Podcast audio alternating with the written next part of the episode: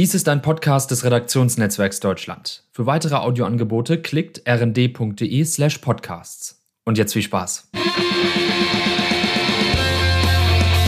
Geier und Niesmann, der politische Wochendurchblick. Es ist Kalenderwoche 49, eine historische Woche in Deutschland. Machtwechseltime. Hier spricht Berlin, hier spricht das RND. Mein Name ist Steven Geier und mit mir im Studio wie immer der Mann, den Angela Merkel meinte, als sie sagt, Vorsicht vor dem tückischen Erreger, Andreas Niesmann. Vielen Dank, lieber Steven, für die freundliche Begrüßung. Und wir haben wie immer einen Gast eingeladen und wir begrüßen eine Frau, die schon einmal da war und uns ein zweites Mal die Ehre gibt. Sie ist gefragt in Funk und Fernsehen, in Social Media und in der Podcast-Welt. Ihr kennt sie alle als Hauptstadtkorrespondentin des Deutschlandradio und aus dessen großartigen Politik-Podcast. Wir freuen uns sehr, dass sie hier ist, our returning Champion Katharina Hamburger. Hi, danke für die freundliche Begrüßung. Ich dachte, ich kriege jetzt auch so was ganz Nettes um die Ohren, Andreas. Das krieg nur ich. Und wir reden, so wahr uns Gott helfe, über Scholz und Vorurteil. Nach 16 Jahren Wartezeit ist Olaf Scholz im Kanzleramt angekommen.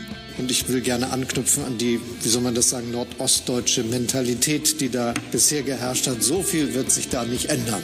Scholz and Friends, das neue Bundeskabinett im Schnelldurchlauf. Frau Präsidentin, ich schwöre es. Frau Präsidentin, ich schwöre es. Frau Präsidentin, ich schwöre es, so wahr mir Gott helfe. Und Klopf auf Scholz, wie die CDU sich für die Oppositionsrolle aufstellt. Und wir wollen arbeiten, wir sind also auch heiß darauf zu arbeiten. Und äh, insofern äh, fängt für uns morgen auch als Union eine neue Phase an.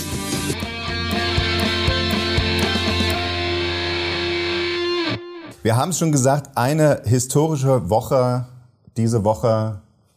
Hubert Aiwanger ist geimpft. Das ist doch schon länger, oder? Ach so, okay, ich habe es diese Woche erst mitbekommen. Und natürlich Olaf Scholz ist Bundeskanzler. Es war ein großer Tag, es war viel los, viel zu sehen, aber wie bewegend war es tatsächlich? Wie, wie sehr hat es dich angefasst beim Verfolgen des Tages? Also ich finde es ja immer ähm, total bewegend ist das falsche Wort, aber irgendwie schon schön, das zu sehen, dass bei uns Machtwechsel so funktioniert, Ja. wie er funktioniert. Ohne Schamanen hat. im Bundestag. Exakt, so, ja. ohne äh, dass irgendwelche Leute versucht haben, den Bundestag zu stürmen. Dass alle eigentlich äh, freundlich zueinander waren bei den Übergaben, äh, also in den Ministerien.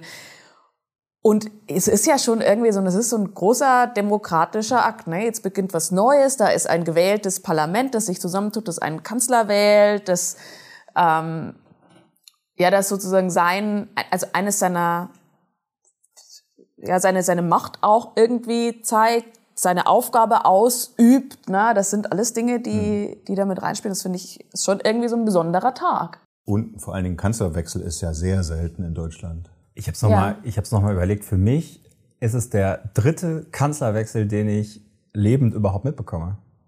Ja, also den von äh, Schmidt zu Kohl habe ich noch im Bauch verbracht quasi. Und ähm, also das muss man sagen, das ist wirklich selten. Und deswegen fand ich es fast ein bisschen enttäuschend. Also ich teile das, was du sagst. So, ich finde es auch ähm, irgendwie bewegend ähm, und es ist irgendwie eine schöne, ähm, das ist irgendwie schön, so dass man auch irgendwie so plastisch vor Augen geführt bekommt, dass Macht in der Demokratie etwas ist, was auf Zeit einfach vergeben wird und irgendwann ist es dann vorbei und es beginnt was Neues. Was ich aber eigentlich so ein bisschen schade finde, ist, wie wenig feierlich wir das in Deutschland dann machen. Also, ähm, also was, wo ich so stocken geblieben bin, war der Moment, wo Olaf Scholz in Bellevue steht und seine Ernennungsurkunde erhält. Das waren, ich habe jetzt nicht auf die Stoppuhr geguckt, zwei Minuten? Wie bei Rewe an der Kasse, ne? Also das er irgendwie sagt, einmal bitte zu Kasse 2, sagt er so, so jetzt machen wir einmal bitte die Urkunde auf, zeigt es der Presse. Und Scholz war eigentlich bewegt, das hat man auch gesehen, fand ich, er hatte feuchte Augen. Für seine Verhältnisse war das ein kompletter Emotionsausbruch. Und, ähm, und dann war es aber auch schon wieder vorbei. Und ich habe selten Mitleid mit Olaf Scholz, aber in dem Moment dachte ich so, krass, der hat so viel über sich jetzt ergehen lassen dieses Jahr. Und jetzt wird ihm hier diese Urkunde so in 30 Sekunden äh, von Latz geknallt. Sagt man so, einmal bitte hier. Ja, aber da, wenn, als das ganze Kabinett dann äh, die, die Urkunden bekommen hat, hat, hat Steinmeier eine kleine Rede gehalten. Ne?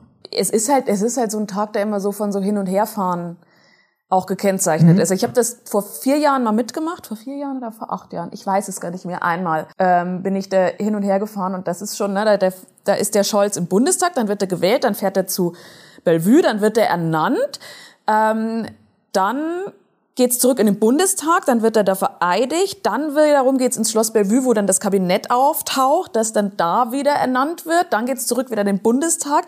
Also kilometertechnisch Mhm. ist das ganz schön. Es ist ja relativ nah beisammen. Ist zum Glück nicht weit, aber es ist wirklich ein Zirkus und ich finde es ehrlicherweise auch ein bisschen affig.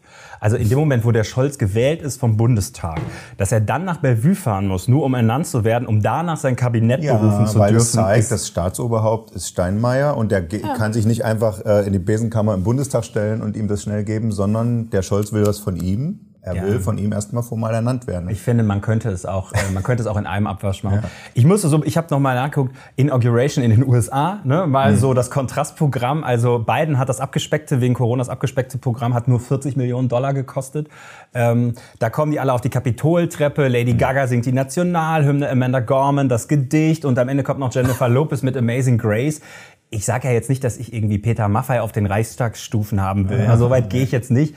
Aber ein bisschen feierlicher, ein bisschen weniger technisch hin und her fahren, Roland bürokratisch. Kaiser wäre es bei der SPD wahrscheinlich übrigens. ja, überleg dir das. Also ich, Das es, Helene wenn du sagst, ne, 40 Millionen, das ist halt auch eine Frage des Geldes. Stell dir mal vor, Scholz würde das so machen und das würde jede Menge Steuergelder kosten. Das wäre ja auch echt schwierig und ich finde, irgendwie passt es auch zu dieser Demokratie, die wir haben und auch zu der, zu der Art des Amtes, das ja eben nicht so machtvoll ist wie das des amerikanischen Präsidenten, ähm, wo sehr viel auch auf die Person zugeschnitten ist. Also das finde ich unterstreicht eher nochmal unser System und ich finde eigentlich ganz gut, dass es so ist, wie es ist. Eine positive Sache muss man ja sagen, Cem Özdemir hat ja den, äh, den Hin- und Herfahrtzirkus genutzt für den ersten richtigen Akzent als Minister. Ist mit dem Fahrrad in Bellevue Ja, aber er braucht vorgefahren. eine Satteltasche. Das geht nicht, dass man die Ernennungsurkunde hinten in so eine Klatte so in Gepäckträger reinklemmt. Wenn du sie rausnimmst, sind wahrscheinlich zwei Knicke drin.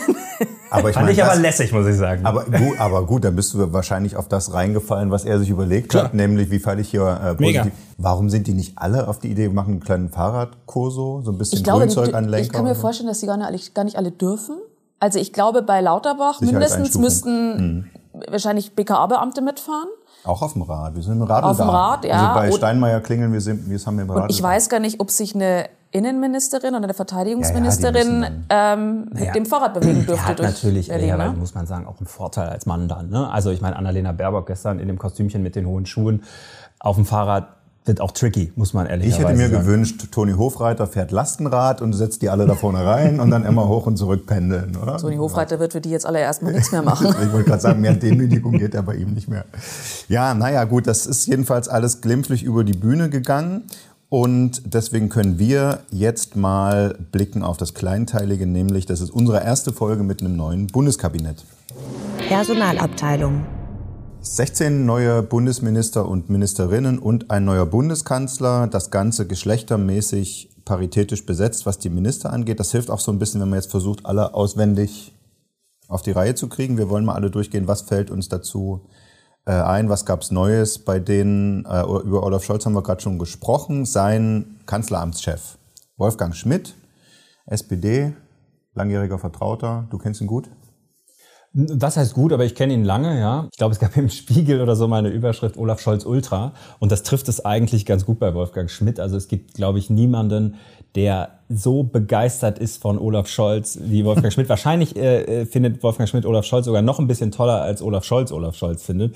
Ähm, jetzt muss man aber sagen, Wolfgang Schmidt ähm, hat äh, am Ende in seiner ganzen Scholz-Begeisterung recht behalten. Ja? Also ich erinnere mich noch sehr genau an eine Szene, als Olaf Scholz äh, für viele ja überraschend und für ihn selber, glaube ich, auch sehr überraschend die Wahl äh, zum SPD-Parteivorsitzenden verloren hat. Da gab es ähm, kurz später die Spargelfahrt des Seeheimer Kreises, die berühmte auf dem Wannsee. SPD in Schockstarre damals. Ja, Esken Walter Beuerns gewonnen, niemand hatte damit gerechnet. Und Wolfgang Schmidt stand unter Deck und dozierte wirklich, warum Olaf Scholz trotzdem noch Kanzler werden könne. Und äh, ich habe damals zu ihm gesagt, ähm, er hat den Schuss nicht gehört. da habe ich mich später mal für entschuldigt.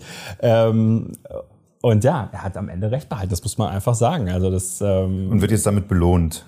wird jetzt belohnt, indem man Kanzleramtsminister. Aber gut, kann, das ist auch so eine Stelle, wo du jemanden brauchst, mit dem Ja. du blind vertraust. Ne? Innen- und Heimat, das ist äh, eine der Überraschungen gewesen, glaube ich. Die hessische Fraktionschefin Nancy Faeser, spricht man das so aus? Ich glaube, ehrlich gesagt, man spricht sie Faser aus. Also sagen immer alle Faser, aber es ist ja nicht Englisch. Nur weil sie Nancy heißt, ist der Nachname ja nicht. Nancy Faser, das klingt eigentlich nicht klingt eine Bass hat gestern, aus 24. Bärbel, Bärbel Bass hat gestern texanisch gemacht. Nancy Faser. Faser. ja, das ist auch, man muss sagen, das ist ein Kabinett, wo es jetzt äh, Markus gibt, Nancy ist Generalsekretär der SPD, und Kevin und so. Das ist ja, Ja. jetzt eine neue Generation auch in gewisser Weise. Ne? Aber Nancy Faeser ist echt eine, also das hat mich überrascht. Es hatte vor Wochen, sagte mal ein Abgeordneter zu mir, ja, vielleicht wird's ja Nancy Faeser, hat aber gleichzeitig den Gedanken auch schon wieder verworfen, als wir über das Innenministerium geredet haben, weil ja alle dachten, es wird Christine Lamprecht. Hm, außer Nico Fried. Stimmt, Nico Fried hat hier im Podcast gesagt, Lambrecht sieht er als Innenministerin nicht. Und wenn Lambrecht-Kabinett, dann Verteidigung. Muss man Okay, sagen. interessant. Grüße an, Ja, liebe Grüße an Nico. Chapeau. Äh, und, und was ist das für ein Signal? Warum, was, wofür steht sie? Also die ist eine profilierte Innenpolitikerin, Rechtspolitikerin. Ich meine mich erinnern zu können, dass als Katharina Barley nach Europa gegangen ist, ist ins EU-Parlament gegangen ist, dass die schon mal im Gespräch war, Justizministerin zu werden. Ähm, zumindest ist der Name gehandelt worden. Ist sie dann nicht geworden, ne? aber der Name war zumindest mal im Raum. Sie ist ansonsten bundespolitisch nicht so bekannt, aber die hat in Hessen, glaube ich, schon sehr viel ähm, gemacht, was nicht nur Innenpolitik, ähm, speziell im Rechtsextremismus. Und das Thema hat sie jetzt ja auch nochmal auf die Agenda gehoben und hat gesagt, das ist ihr großes Thema, Bekämpfung von Rechtsextremismus. Ist wohl auch glaubhaft, dass sie das auf jeden Fall macht. Ähm, sie ist keine Anhängerin der parlamentarischen Linken. Ja? Ist für eine Innenministerin wahrscheinlich auch ja, eher schwierig, beziehungsweise ja. gibt es wahrscheinlich wenig Innenpolitiker, die genau in diese Richtung gehen. Also eher eine konservative Sozialdemokratin. Und ähm, bin mal gespannt, wie sie sich in diesem Innenministerium, das so unionsgeprägt ist, Hm. jetzt aufstellt. Ja. Arbeit und Soziales, Hubertus Heil. Ja. Der bleibt uns erhalten. Das niedersächsische Ross, Schlachtross. Genau. Niedersachsenross, so sagt es Scholz. Niedersachsen. Niedersachsen-Ross hat er gesagt. Das, Das, das. Schlachtross, das Niedersachsenross, Hubertus Heil. Das ist aber eher ein Kaltblüter als ein Warmblüter, glaube ich, ne? Heil, oder? Äh, gut. Den kennen wir gut. Dann Frau Lambrecht kennen wir auch gut als äh, Justizministerin. Die übernimmt jetzt tatsächlich Verteidigung, weil sie nämlich den richtigen Ton drauf hat, wie Nico Fried schon gesagt hat. Ähm, ja, das war ja, das ist auch ein bisschen vielleicht Bestrafung. Dieses, das Ministerium ist ja immer ein Schleudersitz. Also da lauern ja immer irgendwo Skandale. Jetzt muss sie das mit diesen bewaffneten Drohnen irgendwie hinkriegen, ohne dass die SPD Aber warum Bestrafung? Ich ja, weil sie im Wahlkampf keinen Finger gerührt hatten, als es wieder Posten zu verteilen gab, äh, war sie plötzlich wieder da. Das ja, aber man hätte sie doch gar nicht, also das verstehe ich dann nicht, dann hätte man sie doch einfach gar nicht beachten müssen. Wenn man, Scholz. aber man hatte dann wahrscheinlich keine Frau mehr, die Frauen, die das auch in können. irgendeinem Ja, ja. Der man das zutraut. Also Scholz ist ein großer Lambrecht-Fan, das hieß es immer. Ne? Das ist, glaube ich, auch ihre Lebensversicherung jetzt gewesen, weil wenn es nach der Partei und auch nach dem hessischen, hier wieder übrigens Landesverband gegangen wäre. Das ist auch interessant, zwei Frauen aus Hessen, das wäre früher in der SPD, glaube ich, auch nicht vorstellbar gewesen ohne weiteres. Äh, Es ja, gibt ja auch andere Landesverbände, die da jetzt äh, leer ausgehen.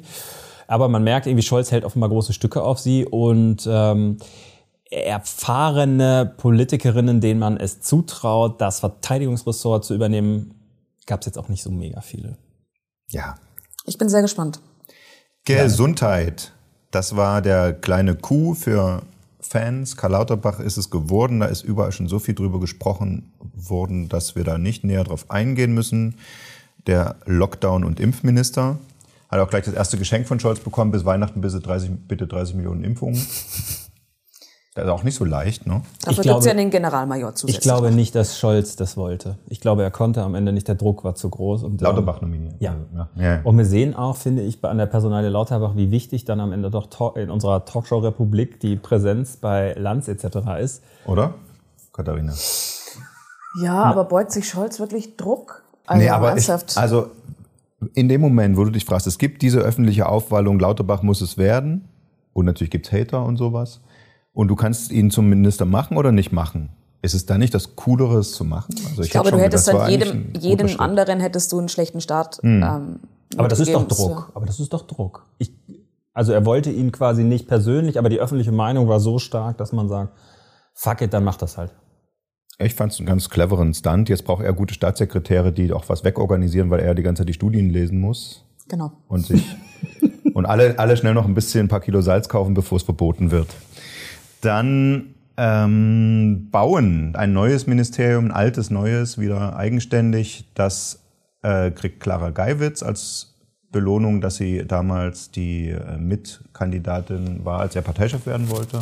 Und wie ist das dann eigentlich, nachdem er das nicht geworden ist, mit ihr weitergegangen? Habe ich nicht mehr verfolgt. Die war doch stellvertretende SPD-Vorsitzende, oder? Hm, Hat aber keiner mitbekommen, muss man ehrlicherweise Genau, sagen. aber die, aber ich glaube, dass sie eine ganz gute Wahl sein kann. Ne? Ist auch ein bisschen dann die deckt halt auch den Osten ab. Also die ist ja nicht nur wie Scholz und Baerbock zugezogene Potsdamerin, sondern die ist geborene Brandenburgerin. Mhm. War da ja auch lange in der Landespolitik. Da glaube ich jetzt nicht so ein, weiß ich nicht, ob sie da einen schlechten Job gemacht hat, aber ich glaube nicht so, ne? Nö, aber sie hat ein, also sie hat in der SPD, das wundert mich eigentlich ein bisschen, ich will ihr nicht zu nahe treten, weil ich finde, man hat von ihr eigentlich gar nicht so wahnsinnig viel mitbekommen in den letzten Jahren. Sie hat in der SPD einen Ruf wie Donnerhall, das heißt immer, die ist so hochfähig und strategisch und ganz, ganz toll. Ähm, öffentlich aufgefallen ist ja halt, also als Generalsekretärin äh, der brandenburgischen SPD, wo sie sich irgendwann mit dem Ministerpräsidenten überworfen hat, um die Kreisgebietsreform war das, glaube ich. Äh, Dann hat sie mit Scholz diesen Wahlkampf verloren, da äh, zwischendurch noch ihr Landtagsmandat verloren in Brandenburg, war dann stellvertretende Parteichefin, wo man auch nicht so viel von ihr mitbekommen hat. Also ehrlicherweise muss man sagen, ich finde, sie muss dann jetzt schon auch mal liefern und mal beweisen. Aber das ist ja wirklich ein wichtiges, jetzt in der jetzigen Lage, super ne? es muss gebaut Muster. werden und für die SPD Ja. total wichtig als sie hat ja mit, zumindest mit Sören Barthol, einen jetzt als Staatssekretär, der das Thema schon lange macht, ne? der sich wirklich da auch auskennt. Wirtschaftliche Zusammenarbeit und Entwicklung, Svenja Schulze, bisherige Umweltministerin, äh, wird, äh, also das Kleiner Abstieg, finde ich. Ja, das, aber gut, was wollen wir machen? Die Grünen kriegen jetzt äh, das Umweltministerium. Und das wird übrigens auch da, auch für Frau Lemke, die das dann macht. Ist hiermit gleich besprochen. Äh, wird es ja auch entkernt. Die muss ja ähm, Klima abgeben. Aber sie hat Verbraucherschutz bekommen. Hm, okay. Aber zum Beispiel die Hoheit über die, ähm, über die Klimakonferenzen hat Baerbock jetzt für sich reklamiert. Ne? Genau. Das heißt, äh, zur nächsten Klimakonferenz, was zuletzt Glasgow war, wo Frau Schulze hingefahren ist als Umweltministerin, Ja, fährt dann Baerbock. nicht Frau Lemke, sondern Frau Baerbock. Das ist tatsächlich äh, interessant. Ähm, aber Svenja Schulze hatte irgendwie in den Augen aller irgendwie einen ganz guten Job gemacht. Die, also, das wird oft kleingeredet, aber die hat ja tatsächlich dieses Klimaschutzgesetz, wo die einzelnen Ressorts sich verpflichten mussten auf Ziele und bestraft werden, wenn sie die nicht erreichen und so. Das äh, fand ich, das ist schon nicht so einfach gewesen gegen eine Das finde ich halt. Und ich finde da, gemessen daran, dass sie das eigentlich ganz gut gemacht hat und äh, auch aus einem nicht so schweren Stand raus, ist jetzt Entwicklungshilfe, finde ich, nicht eine Belohnung. Ja gut, aber es war jetzt nicht so viel mehr frei. Das, ist, das meiste aus dem Feld ist ja bei den Grünen. So, und da sind wir bei den Grünen. Wirtschaft und Klimaschutz, Robert Habeck, Vizekanzler. Ja. Das ist sicherlich die äh, schwierigste, also mit dem Gesundheitsminister Lauterbach hat er sicherlich die schwierigste Aufgabe im Kabinett. Ähm, und das als Wirtschaftsminister auch noch, also wo äh, die Industrie und die Unternehmen ihn ja traditionell als ihren Verbündeten begreifen, denen jetzt beim Klimaschutz Beine zu machen, das wird sicherlich richtig spannend die nächsten Jahre, wie er sich da anstellt. Aber klar ist, äh, er ist jetzt total das eins der drei Gesichter der, dieser Ampelkoalition und Frau Baerbock ist jetzt äh, viel im Ausland unterwegs. Ne? Also das hat sich da intern jetzt gegen sie gedreht und Habeck ist jetzt wieder der heimliche Vorsitzende. Ne? Da ist Frau Baerbock schon besprochen. Also die hat natürlich jetzt auch einige Brandherde, auf denen sie rumreisen will, aber da hat äh, Mütz, der Fraktionschef der SPD Mützenich schon gesagt, die eigentliche Außenpolitik wird eben Kanzleramt gemacht. Also Ja, aber sie hat, glaube ich, die Chance, das ein bisschen neu zu prägen. Also wenn sie sich jetzt den Klimaschutz genommen hat, kann sie das vielleicht wieder ein bisschen bedeutsamer machen, als es jetzt in den letzten Jahren so war, das Außenministerium. Cem Özdemir haben wir ausführlich besprochen letzte Woche und überhaupt schon. Äh, Anne Spiegel ist noch ein neues Gesicht äh, auf Bundesebene in Rheinland-Pfalz. Familienministerin gewesen, macht das jetzt im Bund. Familie, Senioren, Frauen und Jugend. Ich kenne sie gar nicht. Ich auch überhaupt nicht.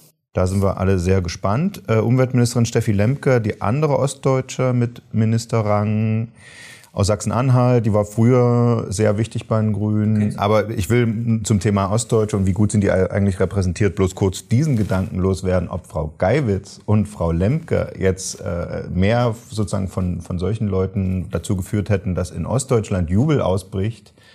Nur weil die eine Ostbiografie haben, das möchte ich größeres Fragezeichen dahinter machen. Weil also gerade die, die sich im Osten ignoriert fühlen, haben sich auch von Merkel schon nicht vertreten äh, gefühlt. Und ich glaube jetzt, die Grünen sind in, in Sachsen-Anhalt ja jahrelang nicht existent gewesen. Also ich finde sozusagen einfach nur auf den Lebenslauf zu gucken, äh, ist, ist man immer irgendwie schlecht beraten, Jetzt muss, was ich euch, Repräsentanz ja, aber jetzt angeht. muss ich euch Brummel-Ossis aber auch mal wirklich sagen, was wollt ihr denn eigentlich? Also wenn es kein Ossi im Kabinett ist, ist es, ist es, ist es blöd, ja, wenn jetzt irgendwelche... Wir wollen eine Kanzlerin. Ja, war, fandet ihr auch blöd, auch Kanzlerin fandet ihr Nein, ich blöd, sag, ich- ich will- Bundespräsident fandet ihr blöd. Das ist ja Also- gerade, nee, der, ja, weiß ich nicht. Aber das ist ja gerade mein, das ist ja gerade mein Punkt, dass diese Identitätspolitik an ihre Grenzen gelangt, weil es doch um- Inhalte geht und nicht um diese. Es gibt die, die immer danach rufen, warum sind da so wenig Ossis? Es gibt wieder einen Ostbeauftragten, Carsten Schneider aus Thüringen, Mhm. ist hiermit auch vermeldet. Und im Kanzleramt jetzt auch, ne? Also der, der ist, wieder quasi aufgewertet worden. Genau, aufgewertet. Vielleicht auch deshalb, weil es diese Kritik gab, dass da zu wenig Ossis im Kabinett sind. Aber ich finde, es ist zu kurz gedacht und ich bin mir auch nicht sicher, ob die Ossis so denken. Kommen wir zu den BWL-Anhängern. Äh, Finanzminister Christian Lindner, auch ausführlich besprochen. Justizminister Marco Buschmann, schon seinen ersten Coup gelandet mit der Idee, die Impfpflicht äh, zur Gewissensfrage zu machen. Ja, es ist aber auch nur, weil die FDP halt sonst nicht mitziehen würde. Also nur, sonst hätte die Ampel ja gleich ihr erstes Problem. Ja, aber das ist, finde ich, ein klassischer FDP. Hat aber auch schon äh, seine erste. Blamage, äh, Blamage äh, gelandet, noch vorher, als sie hier sich aufs Podium der Bundespressekonferenz gesetzt haben und über den Freedom Day spekuliert haben. Ne? Also Genau. er hatte auch schon was gut zu machen. Ja, es, äh, das wird eine Figur, über die man wahrscheinlich öfter mal sprechen wird. Äh, Volker Wissing, äh, ja, FDP und Verkehrsministerium. Und Digitales. Der hat ziemlich viel Digitales Digitales Weinbau. bekommen. Also nicht mehr nur Infrastruktur, sondern da wird jetzt ziemlich viel zusammengekratzt aus verschiedenen Mhm. Ministerien. Das, was vorher auch im Kanzleramt war, kommt ins Verkehrsministerium. Was Doro Bär gemacht hat. Ja, bin ich sehr gespannt, was da rauskommt, inwieweit, das, wie weit er das abdecken kann. Und Verkehr, ich glaube, das ist das Ministerium, wo es am meisten Stress mit den Grünen geben könnte. glaube. Weil da auch bei den Verhandlungen, die wohl in großen Teilen bei den meisten Punkten diametral entgegengesetzt waren. Und das wird äh, sich sicher nochmal niederschlagen. Es geht ja einfach auch um große Fragen. Ja? Wie investierst du da jetzt die Fördermilliarden? Schiebst du jetzt alles in die E-Mobilität oder sagst du, du machst dann doch noch mal irgendwie was für synthetische Kraftstoffe, dass Lindner seinen alten Porsche weiterfahren kann? Also Ein unbekannteres FDP-Gesicht, die bisherige parlamentarische Geschäftsführerin, aber nicht die erste, äh, Bettina Stark-Watzinger, wird Bildungs- und Forschungsministerin. Meinungen? Ich kenne sie nicht, aber sie gilt da eigentlich auch als kompetent ne, in dem Fachbereich. Ja. sie hat einen ganz guten Ruf und ist halt die einzige Frau ähm, FDP-seitig im Kabinett, muss man auch sagen. Ich habe Ähm, gefragt, ob sich äh, Frau Suding geärgert hat, dass sie zu früh hingeschmissen hat. Ich glaube, die wäre das jetzt sonst, oder? Das weiß ich nicht. So Hat die nicht auch gut kenne ich die FDP nicht. ich auch nicht. Du weißt ja, Lindner hat alle seine Kabinettsposten streng nach persönlicher Loyalität vergeben. Die offene Rechnung. Das Stichwort Union ist schon gefallen. Wir wollen sie nicht aus den Augen verlieren. 16 Jahre lang äh, haben wir immer auf sie geguckt und nur weil sie jetzt Opposition sind, wollen wir sie nicht ignorieren. Es ist jetzt, also Ralf Brinkhaus ist jetzt Oppositionsführer. Ist er in der Rolle schon angekommen? Ich glaube, das wird sie noch rausstellen. Und es wird sicher viele Themen geben, wo die Union nicht mit der Ampel zufrieden ist. Ich glaube, der kann das schon. Also ich glaube, der kann schon, der ist ein guter Redner, ne? der kann schon Lautsprecher sein. Ähm, aber wer weiß, ob er das noch so lange sein wird, weil mindestens einer der drei Parteivorsitzenden Kandidaten könnte ihm den Posten, der ja begrenzt ist bis ähm, Ende April, dann doch streitig machen. Ja. Brinkhaus war der Zweite, der Olaf Scholz gratuliert hat, ist mir aufgefallen. Alice Weidel die erste? Nee, Alice Weidel war, weiß ich nicht, siebter oder achter Ja. und hatte keinen Blumenstrauß. Ließ sie nichts runterschmeißen. Nee. Ja, von keinem der beiden. Nee, Alle aber ich habe anderen das gesehen, bei hatten einen- Twitter gab es ein bisschen einen, Aufregung. Weidel kam Ja. ohne Strauß. Die CSU hat immer einen weiß-blauen oder weiß-violetten Blumenstrauß übrigens. Du hast es jetzt schon gesagt, also eigentlich befindet sich die CDU ja wieder in einem Vorsitzendenwettbewerb. Das hat uns ja die letzten neun Mal oder so total elektri- elektrisiert. Äh, jetzt ist es so ein bisschen ein CDU-Ding. Aber du hast es für uns beobachtet. Wie, wie schlagen sich denn Helge Braun, Robert Röttgen und Friedrich Merz? Also es ist tatsächlich so ein bisschen, ähm, dass man sich denkt, auch schon wieder so ein Wettbewerb, ne? Also, das ist, wenn irgendwann so diese Popstars-Shows dann auf RTL 2 laufen statt auf RTL. Ne? So ja, Also ach, zum dritten- neue Staffel davon. Wir sind okay. ja jetzt das dritte Mal in drei Jahren. Ähm, von daher kennt man mindestens einen Kandidaten, Friedrich Merz, jetzt auch schon sehr lange. Ist ganz interessant, dass man jetzt merkt, dass es, dieser Faktor Angela Merkel ist weg. Ähm, deswegen muss sich Merz, glaube ich, auch anders aufstellen. Also der hat ja eine 180-Grad-Wende hingelegt, indem er plötzlich sagt, die Sozialpolitik ist ganz wichtig. Wir erinnern uns, er wollte die ähm, Sozialausgaben vor ni- nicht allzu langer Zeit eigentlich auch noch kürzen. Und der auch sich dann den mit Mario Chaya so einen Generalsekretär an die Seite gestellt hat oder einen potenziellen Generalsekretär, der ja auch ein ausgewiesener Sozialpolitiker ist und Arbeitnehmerflügel der, der CDU und der dann auch, also Merz sagt ja auch jetzt plötzlich Familienpolitik, also oder Familienfreundlichkeit der Partei ganz wichtig und so. Das sind ja lauter Dinge, die wir vorher nicht gehört haben. Entdeckt die Union aber immer nach schlechten Wahlergebnissen. Müssen. Ich erinnere mich, das war vor vier Jahren auch schon so. Dann hieß es auf einmal, wir müssen jetzt mal sozialer sein und weil sie dann in den Wahlen, Nachwahlbefragungen rauskriegen, sie werden als kalt wahrgenommen und als wirtschaftsliberal. Ja, aber dieses Mal haben sie es halt schwarz, schwarz auf weiß vor Augen geführt bekommen, indem ähm, die Wählerwanderung einfach zur mhm. SPD und zu den Grünen recht groß war. Ähm, und das kann dann natürlich Antrieb sein, aber da merkst du eben schon, dass Merz jetzt auch sieht, er muss wirklich eine große Breite an Mitgliedern abdecken und dass die Mitglieder halt nicht alle harte Merz-Fans sind, sondern dass es eben da auch andere gibt. Hm, Norbert Röttgen, ja, finde ich, tritt nicht so viel anders auf in dem, wie er sich gibt, wie beim, beim ersten Mal. So. Mhm. Ähm, der gibt, der ist halt so der progressive Typ, ne, der jetzt Klimaschutz nach vorne bringen will mhm. und alles neu aufstellen und soziale Netzwerke ganz wichtig und so. Überraschenderweise Braun, aber das ist ja jetzt auch keiner, der einen sofort elektrisiert, Helge Braun, ja, wenn der auftritt. Da bist du nicht, denkst du, boah, jetzt, jetzt wird das Rennen aber hm. nochmal, du, hallo. ähm, der hat aber mit seinen beiden Teammitgliedern, Nadine Schön und Serdab Güler, tatsächlich, finde ich, nochmal ein Kuh gelandet, weil mhm. das sind die einzigen beiden prominenten Frauen jetzt in diesem Rennen. Also ja. Norbert Röttgen hat Franziska Hopperstedt, Hoppermann? Früher war Merla-Metter. Danke. ja. Hoppermann, Franziska Hoppermann, mhm. ähm, die ähm, die nicht sonderlich bekannt ist in der Bundespolitik mhm. und äh, bei der man sich dann schon fragt, ne, also die sicher kompetent ist und so, aber man fragt sich, wie soll so jemand im Adenauer Haus dann erstmal aufräumen und äh, das Adenauer Haus komplett neu aufstellen, das ist ja alles notwendig, ohne dass du aber Partei und Fraktion kennst. Das ist bei Serap Güler nicht so.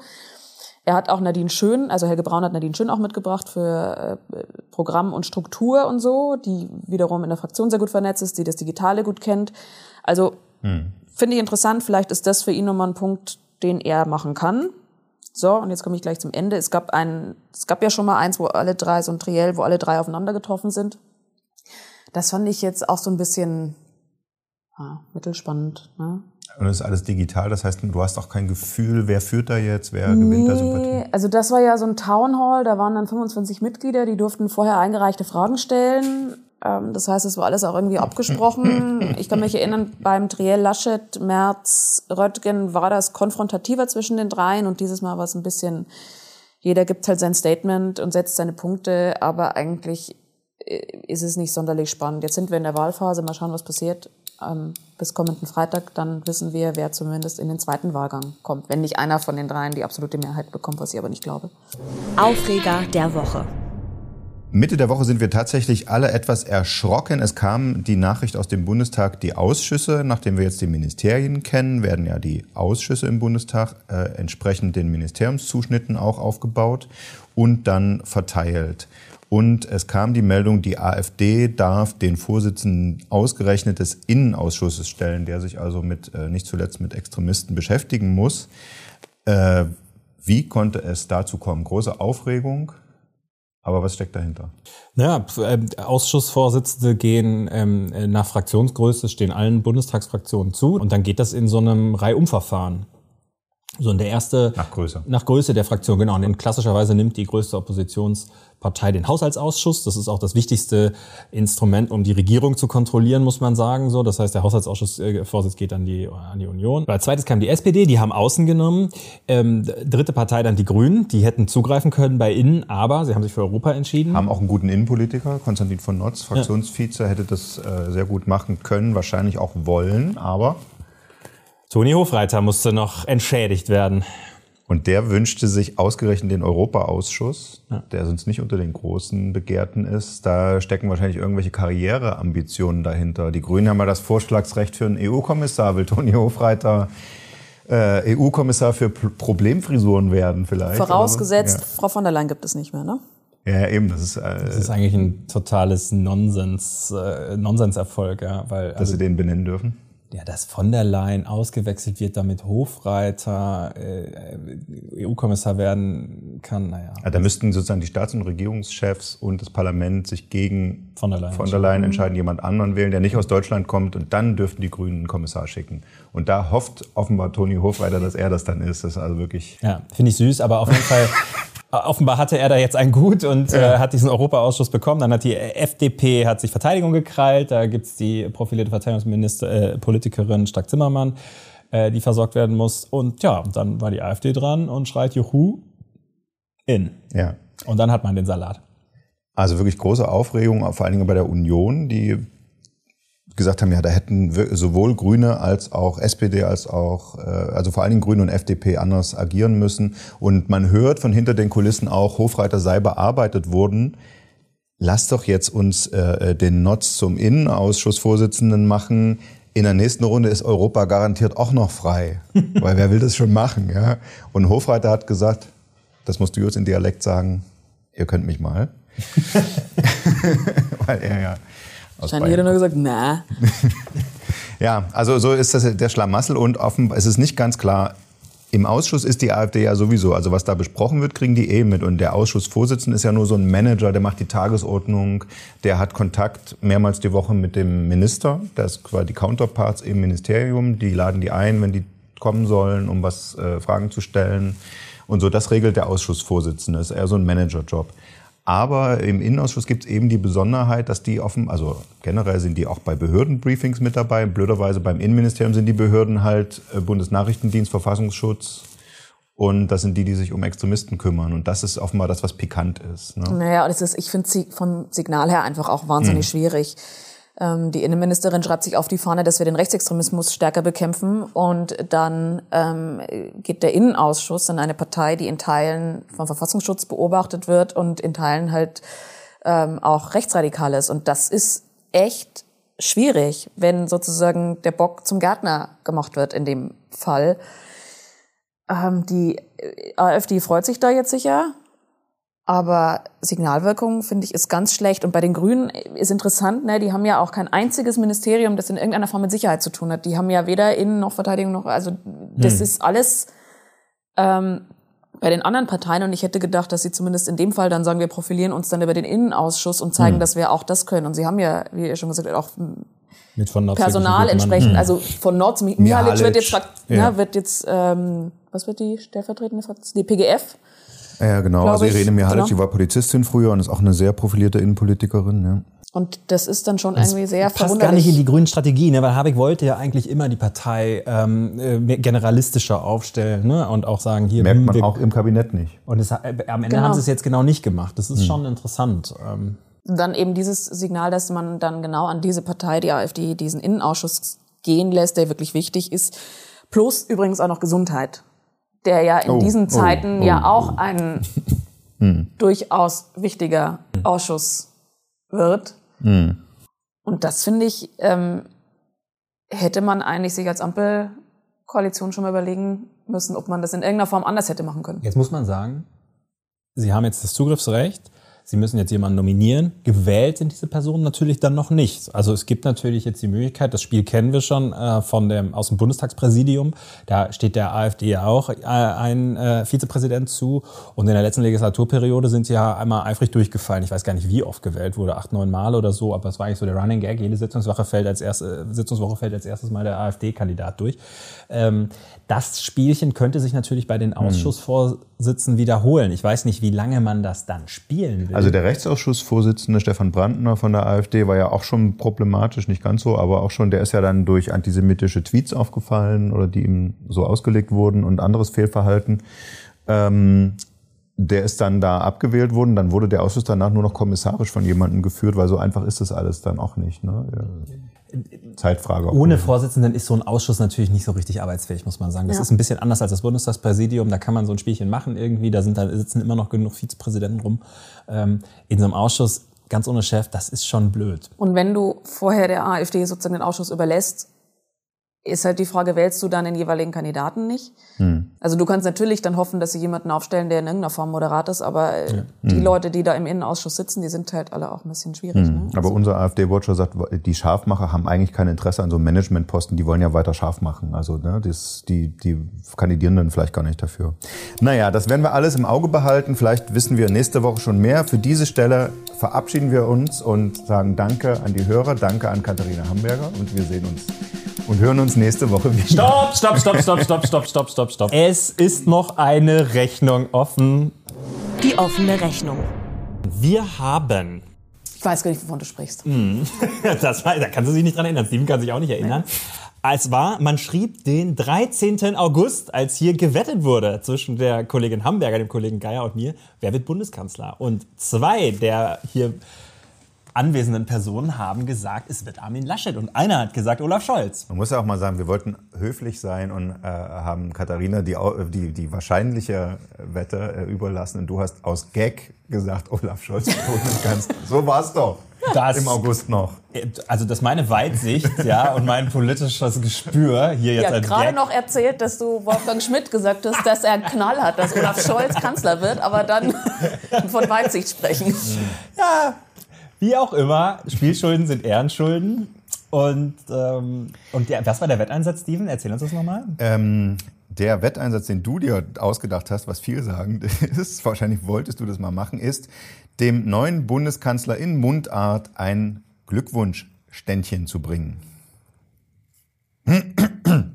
Ich habe mich entschieden für äh, Oberbayerisch. Nee, äh, bei Katharina. nee. Also ich komme aus Sachsen, ich könnte das äh, auf Sächsisch machen. Und ähm, ich habe da mal eine Kleinigkeit vorbereitet. Ja, mei, wer hat gemeint, dass das so kommt, aber wir waren ja auch nicht die Einzigen, ähm, die gemeint haben, dass das so kommt, wie es jetzt gekommen ist.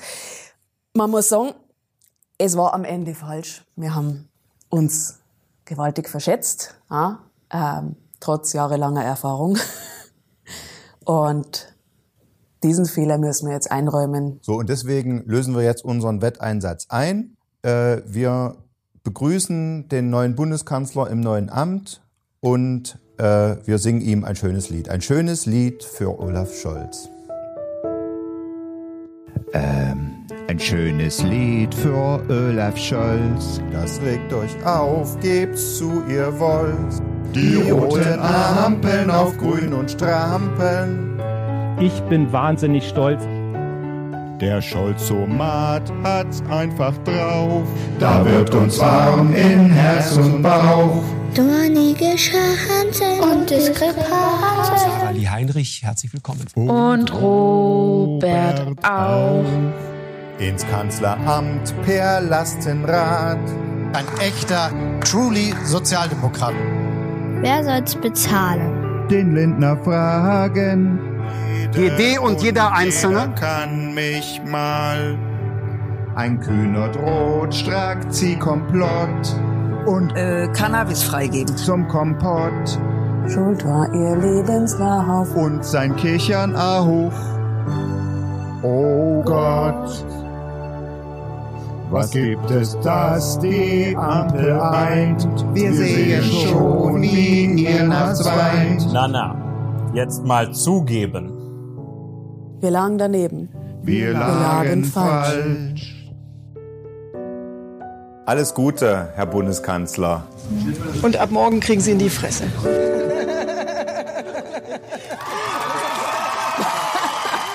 So, das dazu. Vielen, vielen Dank an Stefan Otto für die Musik.